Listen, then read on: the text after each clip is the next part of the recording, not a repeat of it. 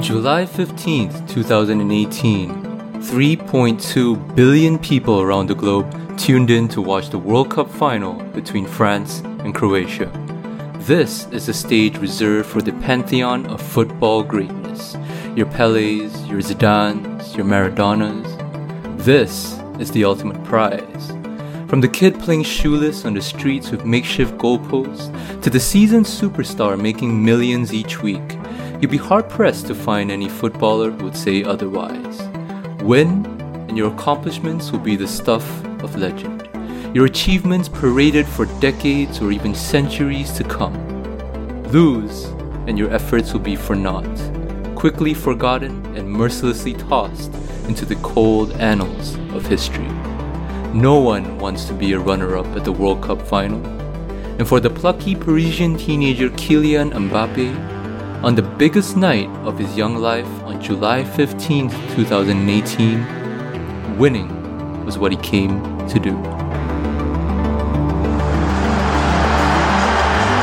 Here's Mbappe! Oh my word!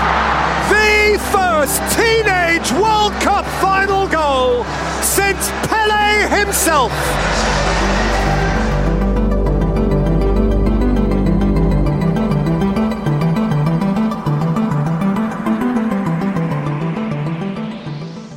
Oh, and did I mention he's just 19 years old?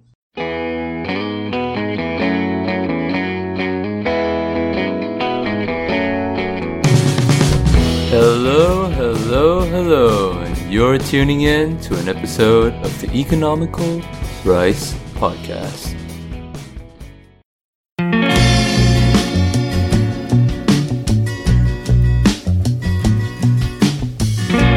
Back home in sunny Singapore, however, another footballing teenager was set to make the headlines, albeit for completely different reasons.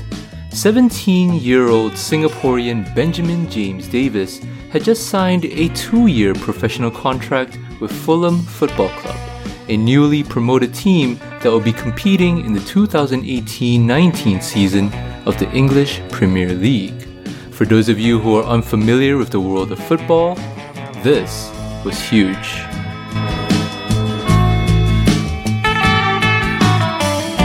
The EPL is by far the most successful league in the world. In the 2017 18 season, the league generated a combined revenue of 5.4 billion euros. In contrast, the next highest earner, the German Bundesliga, made 3.35 billion, while the fifth place league, the French Liga, where teenage superstar Kylian Mbappe plays his trade, made just 1.72 billion. This incredible earnings power means that there is a lot at stake for the 20 teams competing for the league title. For first place Manchester City last season, this amounted to a payout of roughly 149 million pounds, comprised of components such as domestic TV fees of 34 million, overseas TV fees of 40 million, and of course the merit prize for winning first place of 38.6 million. In fact, the pie is so huge that even participation in the league itself promises a bumper payout. For West Bromwich Albion, the last place team of 2017 2018, they may have played the worst football, but they still came away with a cool 94 million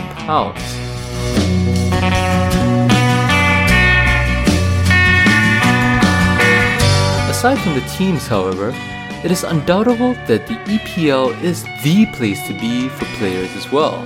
Not only do you get the chance to compete amongst the best players in the world to a global audience in the hundreds of millions, but you get paid handsomely too. The current top earner in the league, Alexis Sanchez of Manchester United, makes 16.4 million a year, or 315,000 a week, while his teammate Paul Pogba takes home 290,000 a week. In fact, according to a study published by Sporting Intelligence, an EPL player now makes on average 50,817 pounds per week, or roughly 2.6 million in a year. And while it is true that these averages are skewed towards the higher earners, it still doesn't change the fact that earning your place in the league is still a tremendous achievement. Again, just to reiterate, for young 17 year old Ben Davis, this was huge. But this is also where things get somewhat complicated. You see, as a Singaporean, Ben is due to serve two years of military conscription once he turns 18. This means that he'll be unable to fulfill his contract with Fulham, and chances are that the football club won't be waiting on him to finish his national duties. It is a story that relates to every starry eyed teenage male in Singapore that of individual advancement versus national duty. Of course, None of this is news to Ben and his family. Everyone knows and expects to be called up when their time is due, but what they were hoping for was a kind of compromise. Allow Ben to fulfill his contract with a top flight football club, then return to complete his national service at a deferred date. By then, Ben should have a clear idea of where his future lies, and he'll be ready to serve with as much pride and gusto as any other Singaporean male. Seems reasonable, right? Not if you're the Ministry of Defense. And shortly after teenager Kylian Mbappe fulfilled his wildest dreams by winning the World Cup, Ben Davis' own pursuits came into jeopardy when MINDEF rejected his application for deferment. In their statement, they pointed out that Ben does not meet the criteria for deferment and that as all male Singaporeans are subject to enlistment at the age of 18, it would, quote, not be fair to approve applications for deferment for individuals to pursue their own careers and development. They further added that deferments are only granted to those who represent Singapore in international competitions and are potential medal winners. In the last 15 years, only three have met this criteria.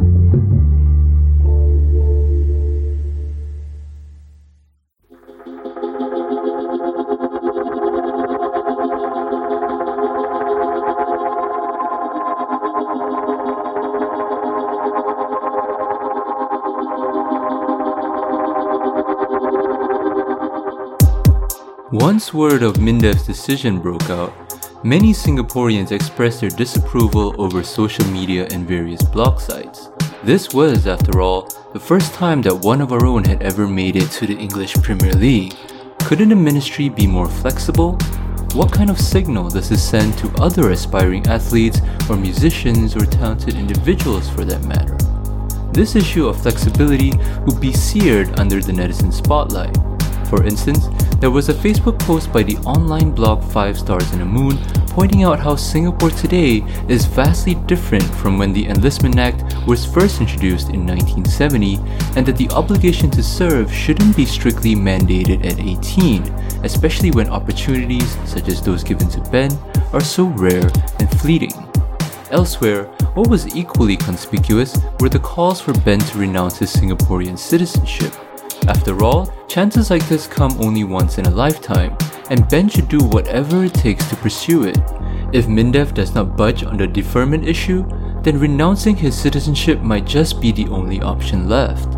To this end, he even received support from Joseph Schooling, who advised him to quote, follow his dreams, follow his heart, and do what he needs to do.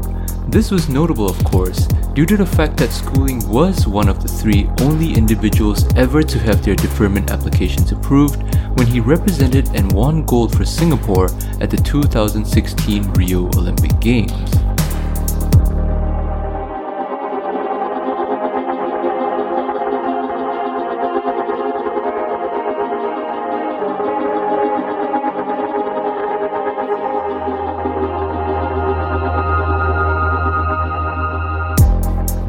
However, were supportive of Ben in his pursuits.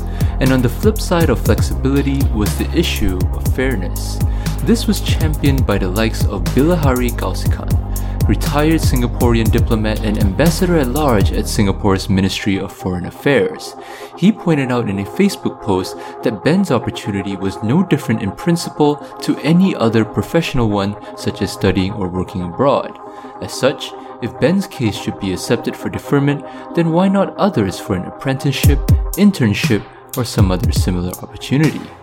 Further, Mindef added to their explanation that Ben had no intention of returning to complete his national service and that, quote, to allow deferment for this type of appeal would severely undermine the ethos and sacrifice of Singaporeans who have all put aside their personal interests to complete their NS duties.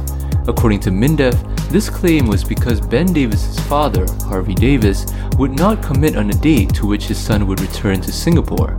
In their view, this was an indication that the Davis family put professional interests over national interests, which they affirmed by noting how the Davis family, quote, have no intention of returning to fulfill their son's and his duties, especially if Mr. Davis is given a full professional contract after the two years of his senior contract.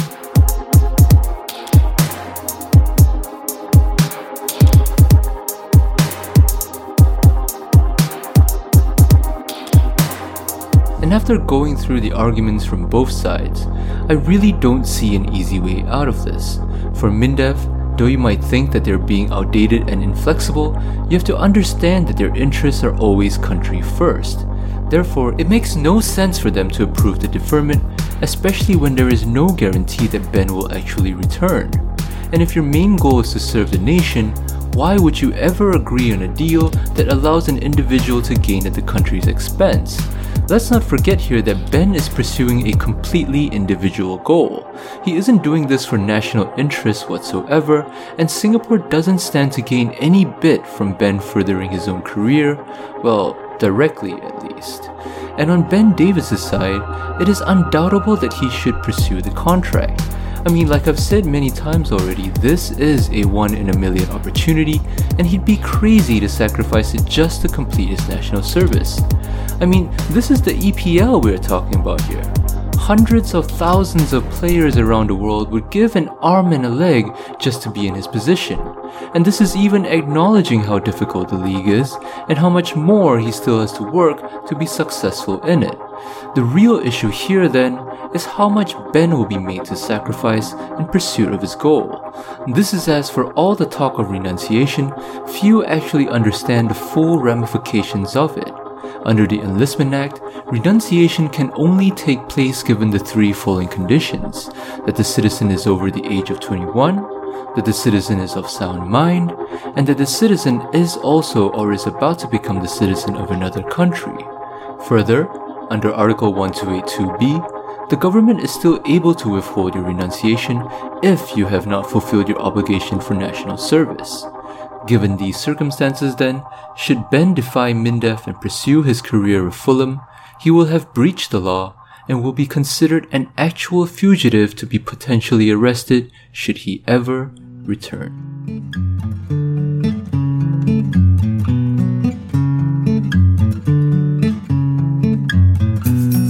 This is the real tragedy of the Ben Davis story. The inevitable result when individual ambition collides with collective interests. Understand that there won't be a happy ending here.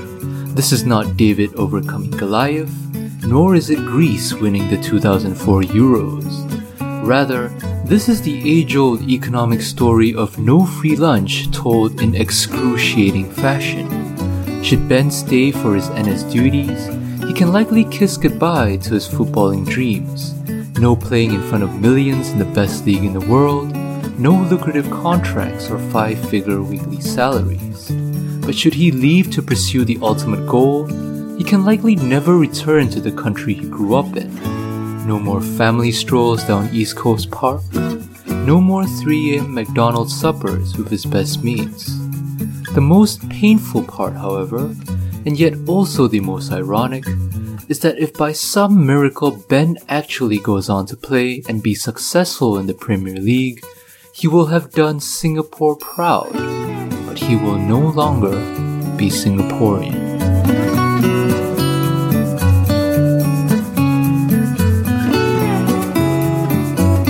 Thank you for tuning in to the Economical Rice podcast. If you like what you hear, do help by sharing this episode or by subscribing on iTunes, SoundCloud, or Stitcher. This has been your host Danny of the Economical Rice Podcast, where over here to serve you the grains of capitalism.